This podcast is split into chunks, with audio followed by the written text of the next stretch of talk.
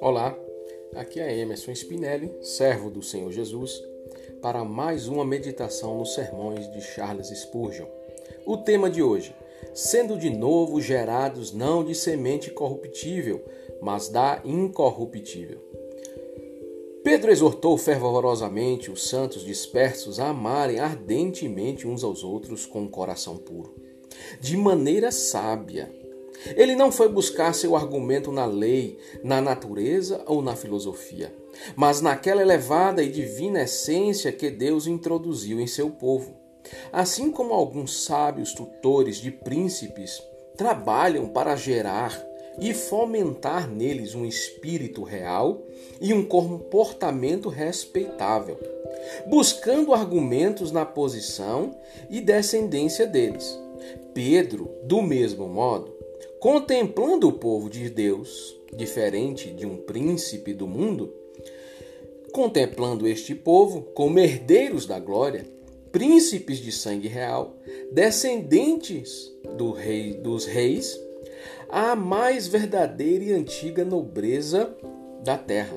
Lhes disse: Veja, que vos ameis uns aos outros por causa da sua nobre origem tendo nascido de semente incorruptível, que vos ameis uns aos outros por causa da sua dinastia, sendo descendentes de Deus, o Criador de todas as coisas, e que vos amei uns aos outros por causa do seu destino imortal, pois vocês nunca morrerão.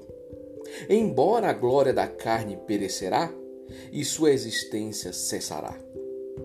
Seria bom se, em espírito de humildade, reconhecêssemos a verdadeira dignidade de nossa regenerada e vivêssemos fazendo jus a ela. O que é um cristão? Se você compará-lo a um rei, o cristão acrescenta santidade sacerdotal à dignidade real.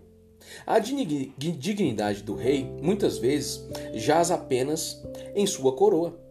Mas em um cristão, ela é infundida em sua natureza mais íntima, por meio de seu novo nascimento. Ele está tão acima de seus companheiros como homem, está acima do animal que perece. Certamente ele deve se comportar em todas as suas relações como alguém que não é da multidão, mas escolhido do mundo, distinguido pela graça soberana inscrito entre o povo adquirido, e que, portanto, não pode rastejar no pó como os demais, nem viver segundo a maneira dos cidadãos do mundo. Que dignidade de sua natureza e o brilho de suas perspectivas, ó crentes em Cristo, lhes constranjam a apegar-se à santidade e a evitar a aparência do mal.